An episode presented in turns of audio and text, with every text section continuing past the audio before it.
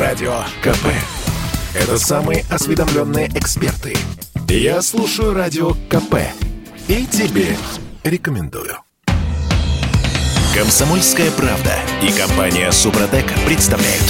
Программа «Мой автомобиль».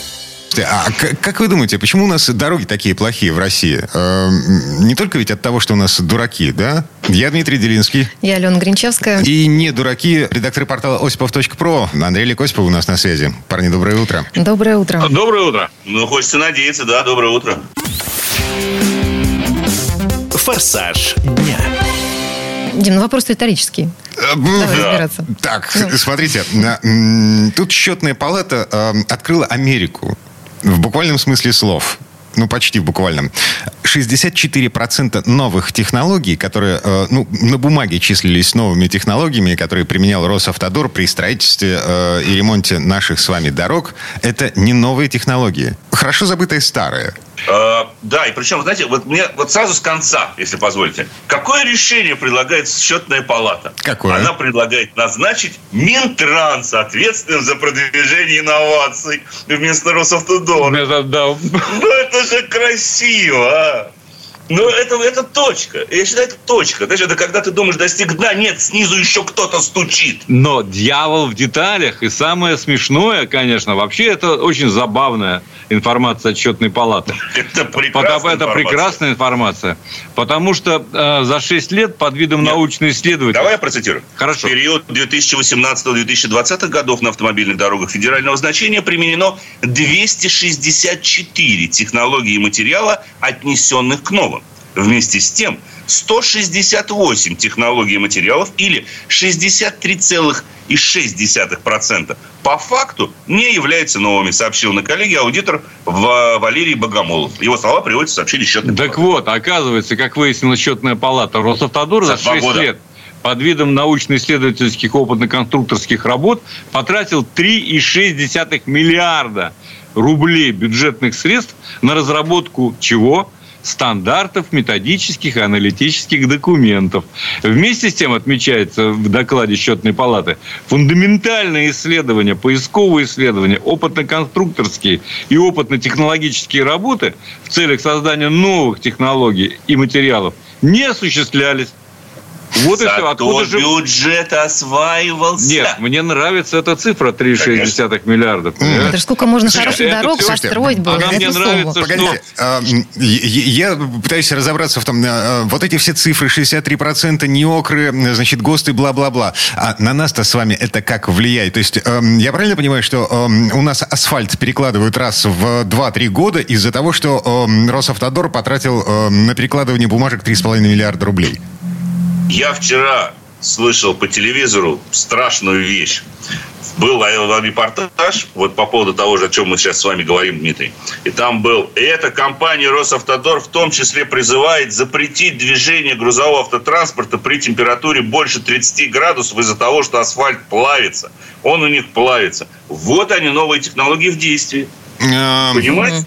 А- Это методички в действии. Это, а это методичка, разработанная за 3 Конечно, миллиарда в это действии. методичка в действии. Вот Погодите, это я не догадался, А, да. я- не- не- слушайте, что мы знаем о судьбе вот той дороги, которая считалась вообще вечной, которую построил какой-то предприниматель, э, работавший с как раз новыми технологиями производства асфальта и производства дорожного полотна, э, где-то то ли в Тверской, то ли в Новгородской области лет э, 15 назад он эту дорогу построил, там несколько десятков километров. И эм, на тот момент, когда я в последний раз о ней слышал, э, ее вообще не ремонтировали, она была вечная. Э, Слушайте, это тогда срочно либо в Минтранс, либо в Росавтодор этого героя, если он действительно изобрел такую технологию. Вот оно, внедрение инноваций было бы тогда. Знаете, с такими выскочками система не работает. А вот это серьезное заявление, между прочим. Вот так вот я скажу. Дело в том, что э, отлаженная схема, на самом деле, все ее знают прекрасно. Так. Не просто так же 3,6 на методичке э, отданы. Существует тендер.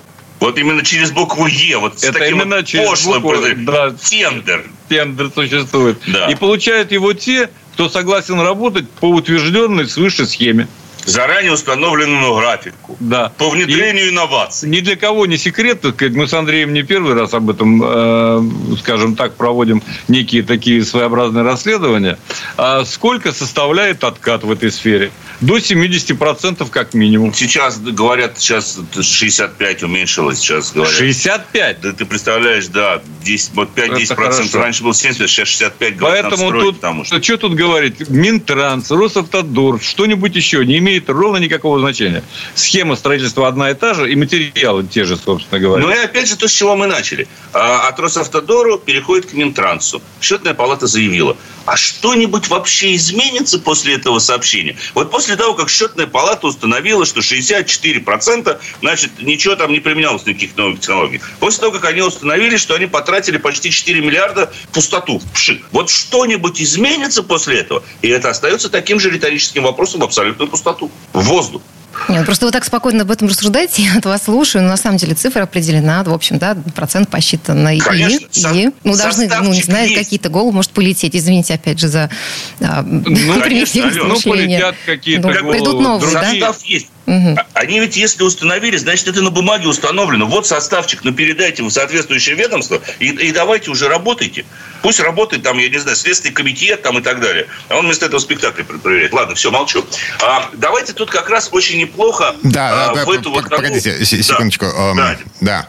Слушайте, а э, я нашел, собственно, где находится вот эта дорога, которую я упоминал пару минут назад. В Тверской области, да. Э, в районе Бежецка. 10 километров э, построил Валентин Кац, почетный дорожник России. К сожалению, его с нами уже нет. Три года назад скончался, поэтому секрет технологии утерян. О, Господи, боже мой. А, вот, это, вот это тоже по-русски. Почетный дорожник России построил дорогу, но технологию ее строительства унес с собой. Я, я думаю, бог, э, я, я шучу насчет того, что, технологии утеряны. Простите, это, ну, как бы, это черный юмор. Да, не, ну, простите, я, я вас принял буквально, извините. Если, если бы это всерьез от кого-то прозвучало, я почему-то не удивился. Конечно. Просто почетный дорог, дорожник наверняка знает ГОСТы. И им следовал. Вот за сто процентов построил дорогу, а ну, конечно, но может быть хотя бы за 70. Может быть, да. Тоже неплохо. 30 кстати. жене отдал, семейный сбор. Ну, может быть. Да. Молодец, э, что я хочу сказать. Тут немцы у нас в Домодедово как-то построили дорогу. 20 лет э, служило, пока да. трактора не начали ездить.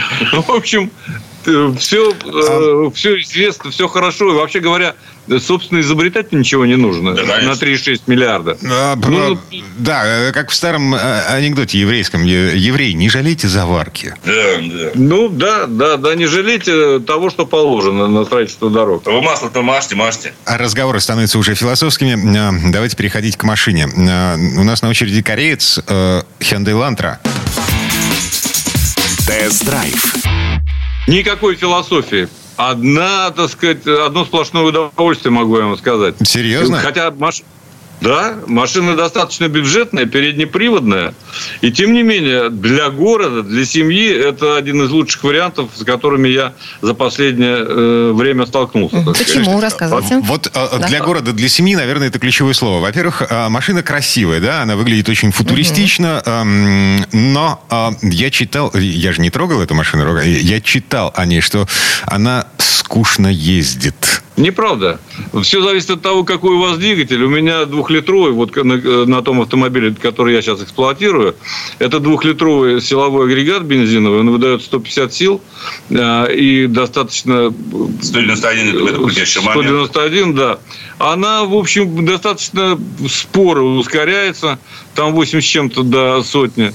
Этого вполне достаточно. Максимальная скорость за 200. Нет, я понимаю, о чем говорит Дима. Я, я, я прекрасно понимаю, о чем он говорит, о чем говорят что некоторые наши коллеги-журналистов, в плане там, того, что она скучна несколько. Ну, во-первых... Нет, она не скучна, вот почему. Да. Первое сразу скажу. По подвеске она не скучна. Она хорошо управляется. Да она э, подвеска выведена так, как и должно. То есть автомобиль поворачивает туда, куда надо, и делает это очень хорошо. Она выведена веселее, чем у Toyota Corolla. Намного, намного. Вот Corolla это реально Да, извините, любимый мозоль. Но это два прямых конкурента, Дим. Элантра и Corolla это оба вот самые злостные сейчас конкуренты на нашем рынке. Еще Шкода ну, Октавия говорят. Вроде как, да? Октавия, да. Но Октавия Нет, Октавия это образец. Октавия образец. Образец управляемости это Октавия, вне всякого сомнения, так сказать, тут вопрос. Но Октавия немножко меньше. Я вам могу сказать, сказать, повторюсь сказать, э, э, Hyundai вот в этом сегменте мечтает добиться того же уровня, что Октавия, потому что Октавия этот сегмент на самом деле целиком и полностью сейчас практически оккупировала. Что подкупает? Что Элантры. Что с Элантры? Обивка, ну, там нет кожи, да, допустим, не, не, не везде кожа. Ткань. Там приятная ткань, там все продумано с точки зрения эргономики. Ты чувствуешь себя вполне уютно в салоне. Да. И это хорошо. По эргономике нормально. По эргономике. Там Более того, она не шумная. Да. А вот это, а, это, это уже достижение, потому что корейцы, эм, да. ну, там вот... Очень громкие, хочешь сказать. Колесные арки вообще просто трэш. Да, но вот в Новой Зеландии, кстати, Дим, все совсем по-другому. Здесь шумоизоляция стала на голову выше, и в том числе как раз-таки в районе колесных арок. Естественно, моторный отсек тоже стал потише, он лучше по шумоизолирован, но ну, понятное дело, что атмосферный мотор, когда мы его начинаем выкручивать, он ревет. Да, на высоких оборотах. Никуда от этого не денешься. А, но в целом шумоизоляция Элантра очень хороша. Они и сделали ее очень достойно, собственно говоря, на уровне европейских конкурентов. Да, и автомат вполне пристойный, между прочим. Автоматическая коробка передач шестиступенчатая, она весьма расторопна. Более того, она на самом деле адаптируется к стилю вождения. Если да. вы пару-тройку раз пришпорите его, он поймет, что от него требуете, и начнет переключаться быстрее. Каков расход топлива сейчас реально? Сейчас расход реальный 8,2-8,4. Это с смешанном цикле движения. Андрей Олег Осипов, редактор портала осипов.про были у нас на связи. Парни, спасибо. Хорошего дня. Спасибо. Всего доброго. Счастливо, берегите себя. Ну, а мы вернемся в эту студию буквально через пару минут. В следующей четверти часа у нас Юрий Сидоренко. Поговорим о том, что лучше, передний или задний привод. Комсомольская правда и компания Супротек представляют. Программа «Мой автомобиль». Ну и вот вопрос. А передний привод или задний привод? Этим вопросом задаемся в этой четверти часа. Я Дмитрий Делинский. Я Алена Гринчевская. Юрий Сидоренко у нас на связи, автомеханик, ведущий программу «Утилизатор» на телеканале Чей. Юр, доброе утро. Доброе утро. Доброе утро. Автомастер.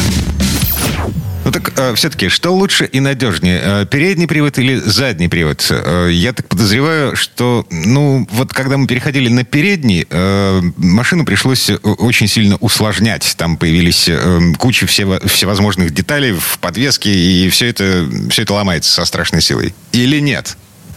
Нет, ее наоборот пришлось упрощать. Серьезно? Хотя кажется, что это усложнение, но вообще это упрощение. И я, э, меня очень часто спрашивают, с каким приводом брать машину, потому что я владелец автосервиса, автомеханик, и мне сложно ответить на этот вопрос, вот честно говоря. Дим. Слушайте, а мне кажется, что каждый водитель ориентируется по своим ощущениям. Ну, на самом деле, вот ему где комфортнее, чем комфортнее управлять, а, не знаю, там, на это он ну, делает ставку, да.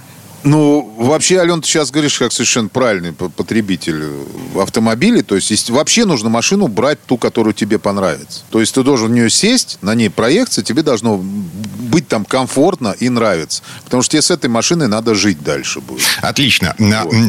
Весь массовый рынок, он сейчас переднеприводный. Ну, или полноприводный. Заднеприводные машины, они, э, ну, как бы не совсем массовые. Мерседесы, БМВ, что там еще у нас э, по умолчанию заднеприводные? Ну, Лексусы еще, наверное. Ну, там разные да. есть. Но, но в основном премиум марки, они за, за заднеприводные сейчас остались. Потому что, по большому счету, ну, УАЗ заднеприводный пока. Ну, он полноприводный, конечно, но в основном ездит на заднем приводе. Вот. Сейчас уже вот в основном уже практически все производители перестроились на передний привод. По одной простой причине, что это просто дешевле. Это дешевле в производстве. Я сейчас объясню, почему дешевле. Э, потому что вот конструкция переднего привода какая? То есть у нас двигатель, компоновка классическая называется. Это классика. Почему ее называют классикой? Потому что компоновка классическая. Стоит двигатель, от него идет коробка, она идет вдоль кузова, получается. От, от коробки идет кардан, и дальше идет задний мост. То есть все, вот это вся компоновка получается. Ну, то есть конструкция очень э, простая, достаточно упрощенная. Ну, она она относительно простая, потому что, ну, вот этот сам кардан, задний мост с редуктором, это не совсем простая компоновка. То есть, э, вот кардана и заднего моста с редуктором с полноценным, который надо смазывать, в который надо смотреть масло, там есть, там полуоси, например, есть. На BMW, например, там э, не совсем задний мост, там, там отдельно задний редуктор идет, от него еще шрусы идут, которые э, подсоединены к задним колесам. То есть вот такая вот история. То есть это усложнение самой по себе э, системы. Хотя это классическая и очень правильная э, расстановка всех агрегатов, потому что развесовка автомобиля правильная на этих автомобилях. Угу. То есть э, э, вот распределение массы да. правильно. Юрий, Соответственно, лучше управлять. Да, вот я как раз вас слушаю и хочу сказать, что я как потребитель, э, все это здорово, там развесовки, карданные валы, но мне как водителю важно что? Вот, вот какие плюсы, давайте, если мы про передний привод сейчас говорим, а, имеют машины с передним приводом? Ну, мы пока говорили только про задний привод. Вот.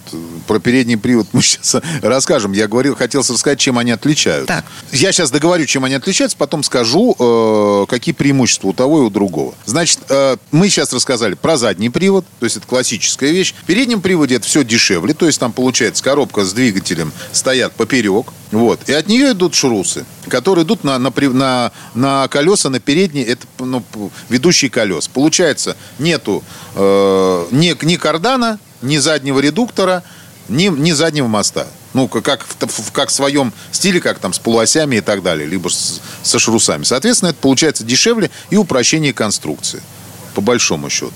Теперь, какие плюсы именно у, например, э, переднего привода? Вот. А автомобили с передним приводом имеют э, лучшую устойчивость и, как это ни странно, проходимость. Потому что у них э, передние колеса тащут, а они задние толкают. Э, дальше. Ими проще управлять. В особенности на, на скользкой зимней дороге. Но здесь есть один минус. Потому что когда люди забывают на скользкой зимней дороге, что э, машина... Ну, они думают, что она хорошо управляется. Она же не толкает машину вперед, а тянет ее, опять же таки говорю. Если машина э, пошла в занос с передним приводом, то и оттуда вывести очень сложно. Э, объясню почему. Потому что она начинает крутиться вокруг своей оси. Вокруг э, самой тяжелой части это там, где находится двигатель и коробка. То есть она так, как волчок начинает. Вот. Потом плюсом, конечно, э, переднеприводных относится, что у них нет, у них салон просторнее, потому что нету туннеля для кардана посередине сал, салона, который во многих машинах, особенно э, в японских э, джипах, ну, в японских внедорожниках, там он просто занимает, у меня такое ощущение, что пол салона он занимает, этот туннель. Но если кто сталкивался. Вот. Ну, вот примерно такие плюсы. Угу. Слушайте, а вот расход топлива, Юрий, у переднего же, наверное, все-таки э, поменьше. Э, нет, совершенно не факт, да? потому что угу. передний... Ну, э, тут не факт. Здесь все зависит от мотора и от устройства мотора. Есть турб... турбовый мотор, не турбовый мотор.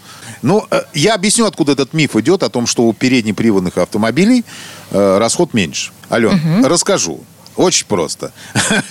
Потому что раньше никто не следил за объемом мотора. Потому что мы же помним американские машины, например, заднеприводные, с мотором там 5 литров, 6 литров. Там просто ведрами бензин туда выливался, когда на газ нажимаешь. Он даже работает так, что он начинает так урчать. И такое ощущение, что бензин прям по трубам туда заливается вот так вот. Поэтому и, и всем кажется, что расход на заднеприводных автомобилях больше. Да ничего подобного. Вот. В принципе, все зависит от мотора, от того, от его устройства. Теперь, я думаю, надо перейти к преимуществам заднеприводных автомобилей. Как я уже говорил, является лучшая развесовка. Э, и под капотом остается больше свободного места. Но это, наверное, больше для меня, как для автомеханика интересно. Вот. Но э, когда больше мест под капотом, то и на заводе можно оптимальным образом расположить двигатели и все навесные агрегаты. То есть там все, везде можно добраться. Соответственно, упрощается ремонт. Соответственно, что, что для человека выгодно? Стоимость ремонта снижается. Потому что, чтобы снять какую-то часть, не надо разобрать пол машины. Ну, это классная вещь. Угу. На руль э, в заднеприводных автомобилях приходится меньше вибраций. То есть, ну, потому что там руль и колеса. А здесь у тебя руль, там подсоединено все вместе, все сразу же. Подрамник, все это двигается не туда-сюда. Юрий, пока от стоимости ремонта далеко не ушли, но мне кажется, что в общем ремонт заднеприводных машин обходится дороже, чем переднеприводных. Или это тоже миф? А, он обходится... Нет, он не обходится Он просто дороже. более сложный. И он... Заднеприводных да. или передних, я уже запутался. Угу. Заднеприводных он, наоборот, проще. Угу. Там проще, потому что там все, ну, там все проще сделано. Потому что на переднеприводных, вот когда капот открываешь, там реально руку запихать некуда. Ну, вот про, просто Э, Реально. И плюс э, я хочу сказать, что все-таки, э, когда идет кардан, когда идет задний мост классический, он уже это отработанная э, схема очень хорошо. И, ну, они, как правило, меньше изнашиваются и меньше выходят из строя. Вот. Поэтому- То, то, с чего я начинал, собственно, заднеприводные машины надежнее. Правильно, правильно. А, Вот, Правда, я видел своими глазами, э, знаете, машины же эвакуируют периодически. Вот, причем эвакуируют иногда не ставя на эвакуатор, а цепляя к эвакуатору. Вот. Я видел, э, как увозили Бэху семерку, прицепленную к эвакуатору, за передок. Интересно, а как они это сделали? Ну вот как-то так. А, Я не знаю, что там случилось с коробкой в итоге, но... эм, Кошмар какой. Так иначе. Они, они тащили ее передом. Ну, это просто кошмар. Это ребята просто красавцы. На них можно в суд подавать сразу же. Причем прийти, честно оплатить штраф за неправильную парковку, например, и потом подать где-то на, на сотни-три э, денег в суд, и причем ты его выиграешь. Вот, потому что, как правило, ну, наверняка какое-нибудь видео есть, как они тащили. Это самое важное, чтобы было видео. Если есть видео, как они погрузили и тащили, то все, считайте, что можно выигрывать. Если нас сейчас слышит владелец этого BMW, можете подавать в суд, и вы его выиграете. Так, ам, минута осталась буквально до конца этой четверти часа. Э, Чего, итоги подводим? Конечно. Что лучше? решать владельцу автомобиля, потому что и у э, заднего привода, и у переднего привода есть свои и преимущества, и недостатки. Мне вот, например, больше нравятся автомобили с задним приводом. Ну, это вы могли заметить, потому что я езжу на УАЗе. Вот. Он, он, он полноприводный, но он, основной там задний привод. То есть я люблю ехать и чувствовать, как у меня колеса крутятся сзади, и на скользкой дороге меня постоянно подносит, и чувствуешь себя хорошо. Ну, вообще дело вкуса. Э, У меня был ушастый запорожец, в котором мало того, что задний привод, так еще и двигатель, собственно. Там еще был люк для рыбалки внизу. Тут рассказали. Да, да, да, есть такая. Ну, там не совсем, конечно, для этого был этот люк сделан. Но вообще, через него реально народ зимой ловил э, рыбу очень удобно. Печку, печка же автономная в Запорожце. То есть ты завел печку, и потом сидишь рыбку ловишь. Классно. Я считаю, вообще шикарно. Но это уже совсем другая история. Э, Юрий Сидоренко, автомеханик, ведущий программы «Утилизатор» был у нас на связи. Юра, спасибо, хорошего дня. Спасибо. Большое спасибо всем э, простого выбора. А мы вернемся в эту студию буквально через пару минут. В следующей части программы к нам присоединится Федор Буцко. Поговорим о том, где отдохнуть на пляже в Подмосковье и можно ли забраться в дикие подмосковные места на новом Дастере. Комсомольская правда и компания Супротек представляют. Программа «Мой автомобиль». А это мы вернулись в студию радио «Комсомольская правда». Я Дмитрий Делинский. Я Алена Гринчевская. Федор Буцко у нас на связи. Федь, доброе утро. Доброе утро. Здравствуйте, друзья. А В этой четверти часа эм, давайте слушать историю о том, как Федор Буцко э, путешествовал по Подмосковью. Дорожные истории. Так, во-первых, что ты искал, во-вторых, на чем ты ездил? Ну, во- во-первых, я искал просто отдых, да, потому что мне не светит пока там на недельку, две-три, я уже боюсь предположить, больше куда-то уехать, а была очень сильная жара, она, собственно, продолжается и еще продолжится. И я э, искал место, где можно купаться. Причем э, раньше мне казалось, что, ну, в общем, Москва и Подмосковье это совсем уже там, ну, в общем, хотелось куда-то на море, а сейчас, ну, вот на безрыбье и рак рыба. Начал искать. Э, Искать стал в северо-западном направлении от Москвы, потому что это то направление, откуда в Москву, в принципе, входит э, большинство воды. Да, вода тут течет, воздух тоже обычно откуда-то оттуда дует, вот э, с ва- с ваших э, питерских краев. А, То есть это такой более экологически чистый край Подмосковья. И я вооружился, значит, подходящим автомобилем. Это Renault Duster второго, естественно, поколения, новый. А, Мне этот автомобиль был интересен лично, потому что я, в общем, подумываю о чем-то таком. И я выбрал машину с новым двигателем, 150-сильным, турбомотором. Но это тот самый мотор, э, который э, идет в паре с вариатором, и вот в моем случае еще и с полным приводом, о котором поначалу все начали говорить, что ой-ой-ой. там, Вариатор, типа, да, с полным Вариатор, приводом. Э, Ужас вариатор, какой. Я там. не, я не верю в то, что эта машина способна, Сломается, способна сломается, не буксовать, эм, э, ездить по бездорожью. Ну, не верю, правда не верю. Ну, Федор, а вам удалось, А- кстати, по бездорожью поездить вот в эту Удалось поездить. Ну, э, знаете, я не любитель такой прям вот не поклонник залезть в топе, возить с собой бензопилу там и так далее. Но да, ездил, потому что я вот в поисках какого-то идеального пляжа, я ездил по берегам Истинского водохранилища, а там, ну, где-то прекрасная асфальтированная дорога, а где-то это такие лесные там тропы, которые проходят и по песку, а где-то они идут там через, э, ну, такие небольшие ручейки, где-то там в грязь я немножко залезал, не специально, но просто вот не нужно было проехать. И я на нормальных э, дорожных таких обычных шоссейных шинах прекрасно там э, проезжал без тени сомнения.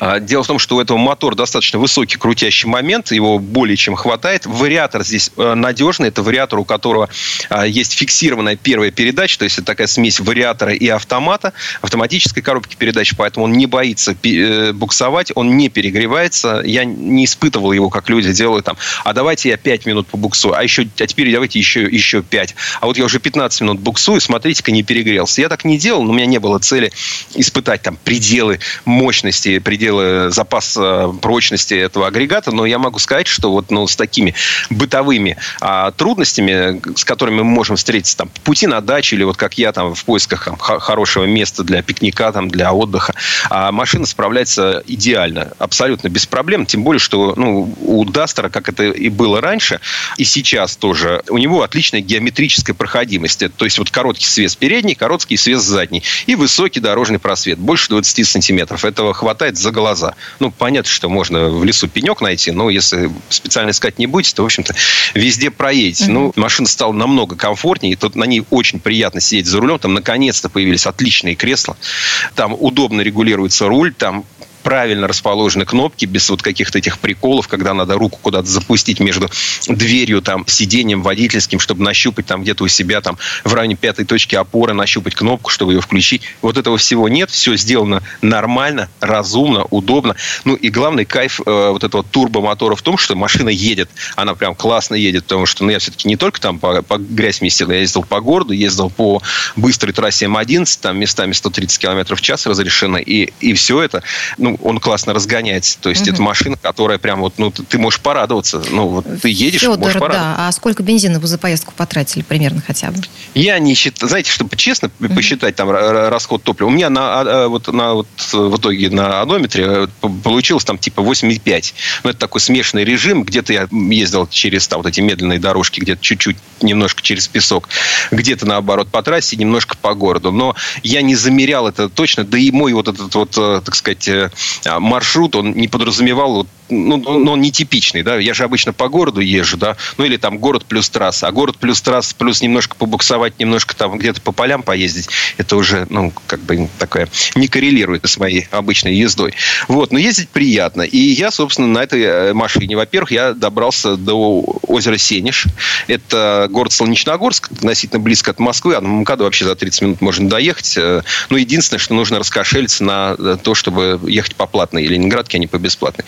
Сенеж, красивое озеро, большое, 5 километров в длину, э, достаточно чистое. Ну, может быть, воду я бы пить не стал, но э, купаться без проблем.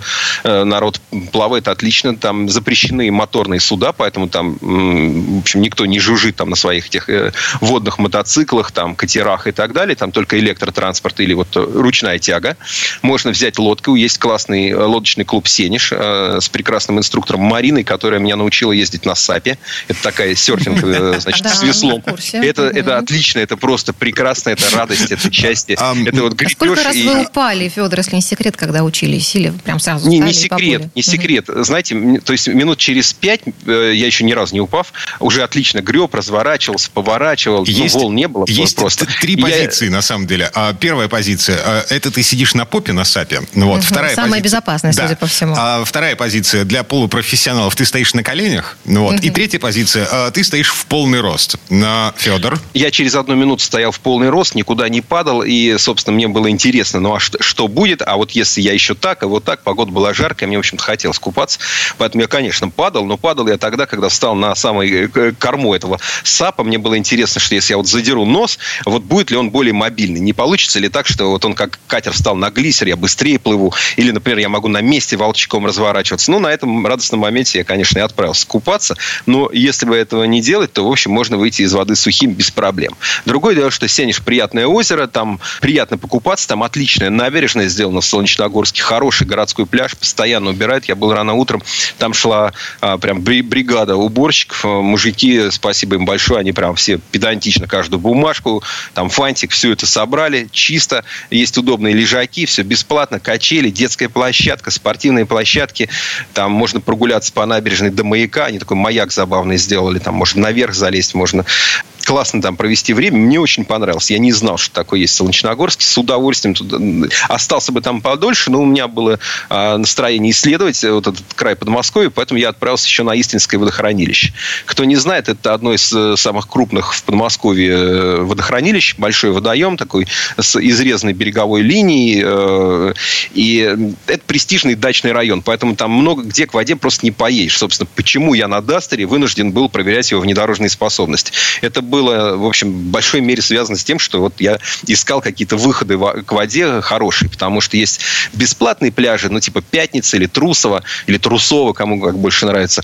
А, ну, они вот какие-то мне не очень понравились. Ну, вот э, можно туда ездить купаться, но я вот не в восторге. Мне хотелось какого-то более укромного места. И тут э, у тебя развилка. Либо ты идешь в какие-то базы отдыха, их там много базы отдыха, прокаты, серфинга, катеров, разных э, там э, приспособлений для водных видов спорта. Они разные, что называется, на разный кошелек. То есть прям дешевых я не видел, но я видел очень дорогие. То есть и на Сенеже, и на Истинском водохранилище, если вам предложат, например, э, там комфортный номер в отеле с собственной территорией, с пляжем, там, и с какими-то еще радостями жизни, например, тысяч за 10, то это, это вроде как бы вы еще ну, не так-то дорого заплатили, потому что там есть предложение и по 20 и дальше. И это, ну, в общем, у меня, например, не рифмуется ни с моими доходами, ни вообще, ну, как-то, я не знаю, что-то многовато, по-моему. Вот. Но э, места есть, есть укромные места, есть такие небольшие пляжики. И если у вас э, есть настроение их поискать, и у вас подходящий автомобиль, то найдете. А если нет, то, в общем-то, можно действительно через интернет поискать какие-то уже более цивилизованные места. Например, вот есть там неплохая база отдыха босиком. Прекрасно. Не, не, не то, что, не то, да, название, правда, не, оно, оно так, ну, как бы она не дешевая, вот, но там отличный пляж, причем вход в воду абсолютно без водорослей. Там а, геотекстильной а, сеткой закрыли дно, а, то есть ты идешь такой по песочку, ни тебе кувшинок, ни водорослей, ни ила, ничего нет. Ну, то есть есть какие-то места достаточно Я вот прикольные. Я залив вспомнил этим летом. Дима, не знаю, выезжал ли ты? Господи, а, у меня ребенок вчера купался в Финском заливе. В какой части? Э, в этом, господи, господи, э, в Солнечном. Ну, ребенку, может, там неплохо, там же мелко, метров ну, да, 200, да, 500, наверное, 500 от берега. метров идешь, да. и тебе по колено, да? А, вот, из моего московского опыта, собственно, мы с Аленой бывшие москвичи под москвичи, да? Да, но я отдыхала в, поселке Мещерск, я там просто жила рядом, поэтому я вот ходила туда, там до сих пор еще пляж, кстати, он неплохой и бесплатный. А, Клязьминское водохранилище, э, Северный берег, э, место называется Бухта Радости. Вот, я, Ты Ну да, там? место известное. Вот, просто праздник какой-то. А еще, эм, э, что касается дикого отдыха, есть эм, такое забавное место. Жостово, поселок Жостово. Знаете, Жостовские подносы. А Далеко от Москвы? Что-то километров 20-30, что ли. Ну, не суть важно. Короче говоря, эта штука находится э, практически э, на э, канале имени Москвы и у этого канала есть э, такой, такой, такой тонкий перешеек. эм, с одной стороны канал имени Москвы, с другой стороны Пяловское водохранилище. И вот этот перешеек в одном месте эм, становится островом, на котором э, растет сосняк, сосны. Очень красиво. И э, там легко непринужденно туда можно загнать машину, поставить палатку, эм, разжечь мангал, и ничего тебе за это не будет. Так что даже если у вас не получается поехать э, там в какую-нибудь э, Турцию, Италию и куда вы мечтаете, то в принципе наверняка найдется место не только вокруг Москвы, но и вокруг э, любого русского, российского города. Самое Надо главное... просто да, поискать. места надо знать. Федор Пусков был у нас на связи. Федь, спасибо. Хорошего дня. Спасибо. Отдыхайте. Хорошо. Ну, а мы вернемся в эту студию буквально через пару минут. Отдыхать пока не будем. В следующей части программы у нас журналист и летописец мирового автопрома Александр Пикуленко. Послушаем историю об Юике, человеке и автомобиле. Комсомольская правда и компания Супротек представляют.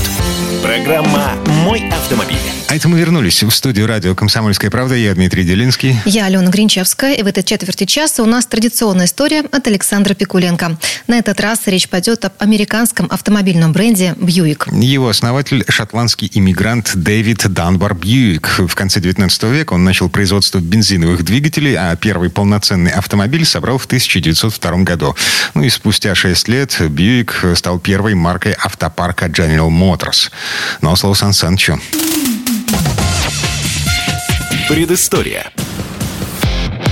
Автомобильная часть истории марки Бьюик начинается с производства автомобильных двигателей. В 1900 году Евгений Ричард, Вальтер Мар и Дэвид Бьюик объединились и, взяв кредит, начали выпускать верхнеклапанные моторы конструкции Бьюика. Этот талантливый изобретатель оставил нам много неплохих вещей, которыми мы пользуемся и поныне. Среди них ороситель газонов, устройство смыва воды в бачке унитаза и технология покрытия чугунных ванн эмалью. Двигатели, которые выпускали компаньоны, были на редкость надежные, так что в заказах недостатка не было. А поскольку все происходило в Детройте, львиная доля их приходилась на автомобильные фирмы. Но 1903 году триумвират распался, а сам Дэвид Данбар Бьюик, взяв в очередной раз кредит, построил два автомобиля. Они были двухместные с двигателем под сиденьем. Однако предпринимателем он оказался куда худшим, чем инженером. Обычное явление, надо сказать. В результате только что созданное производство было продано в соседний город Флинт. А его незадачливый владелец очутился там в качестве главного инженера.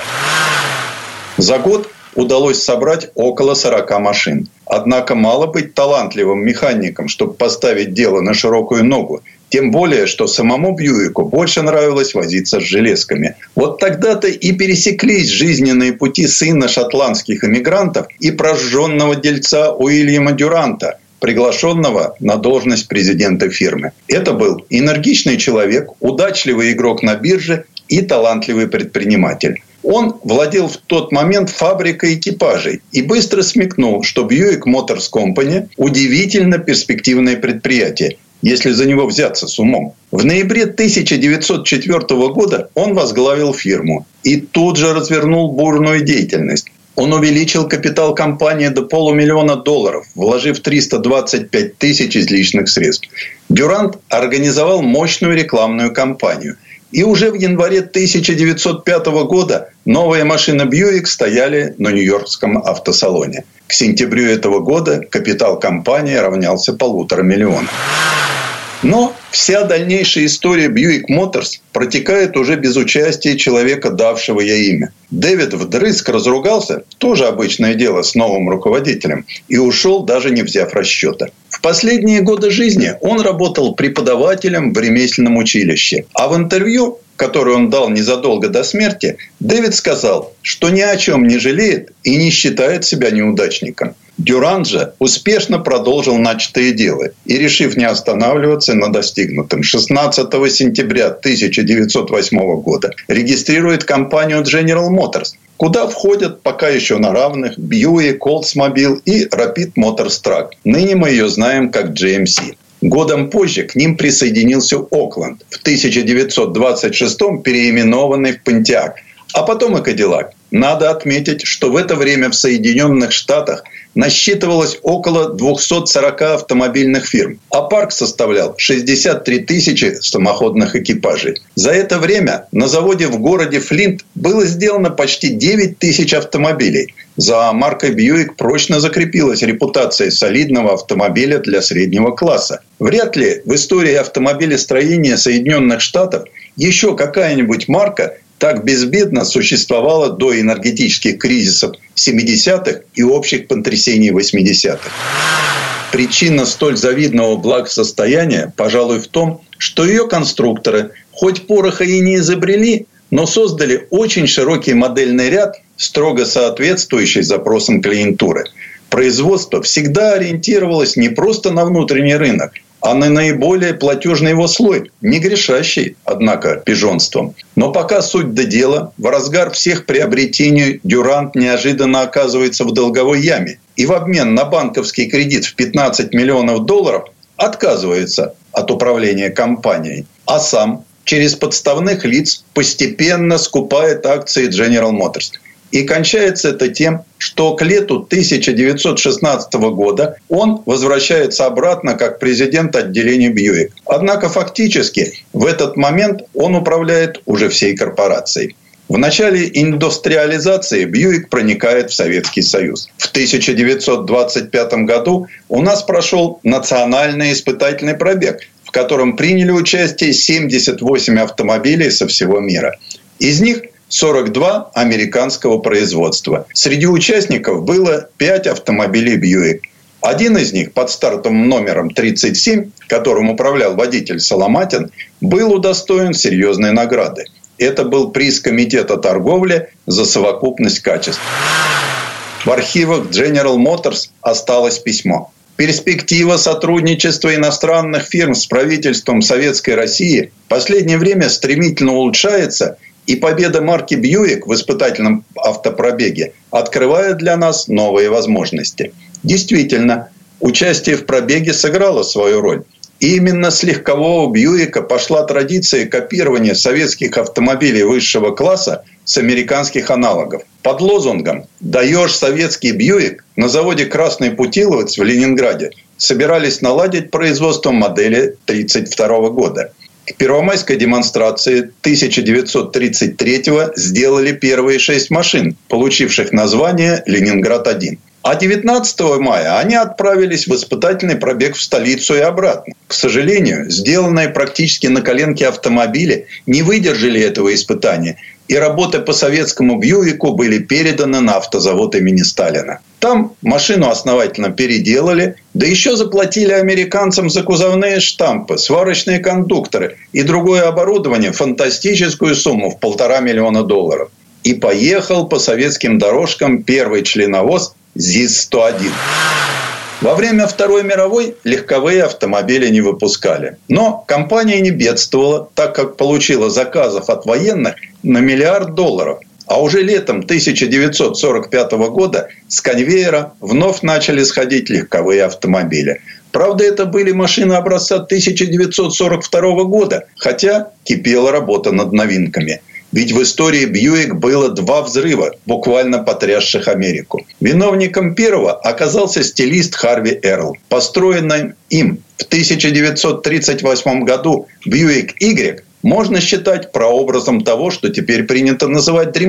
Машина эта лет на 10 опередила развитие дизайна Детройта в целом и до сих пор поражает смелостью решений. Второе потрясение произошло в 1963 году. Довольно заурядная «Ривьера», выпускавшаяся с конца 40-х и отличающаяся разве что кузовом хардтоп без боковых стоек, превратилась в роскошный четырехместный двухдверный седан. Бьюик Ривьера, пожалуй, стала последней по-настоящему яркой машиной фирмы. В дальнейшем General Motors стал проводить максимальную унификацию моделей своих отделений. И звезда Бьюик стала клониться к закату. Предыстория. Сан Саныч, спасибо. Это был Александр Пикуленко, летописец мировой автомобильной индустрии. И у нас на этом все на сегодня. Алена Гринчевская. Дмитрий Делинский. Берегите себя. Программа «Мой автомобиль».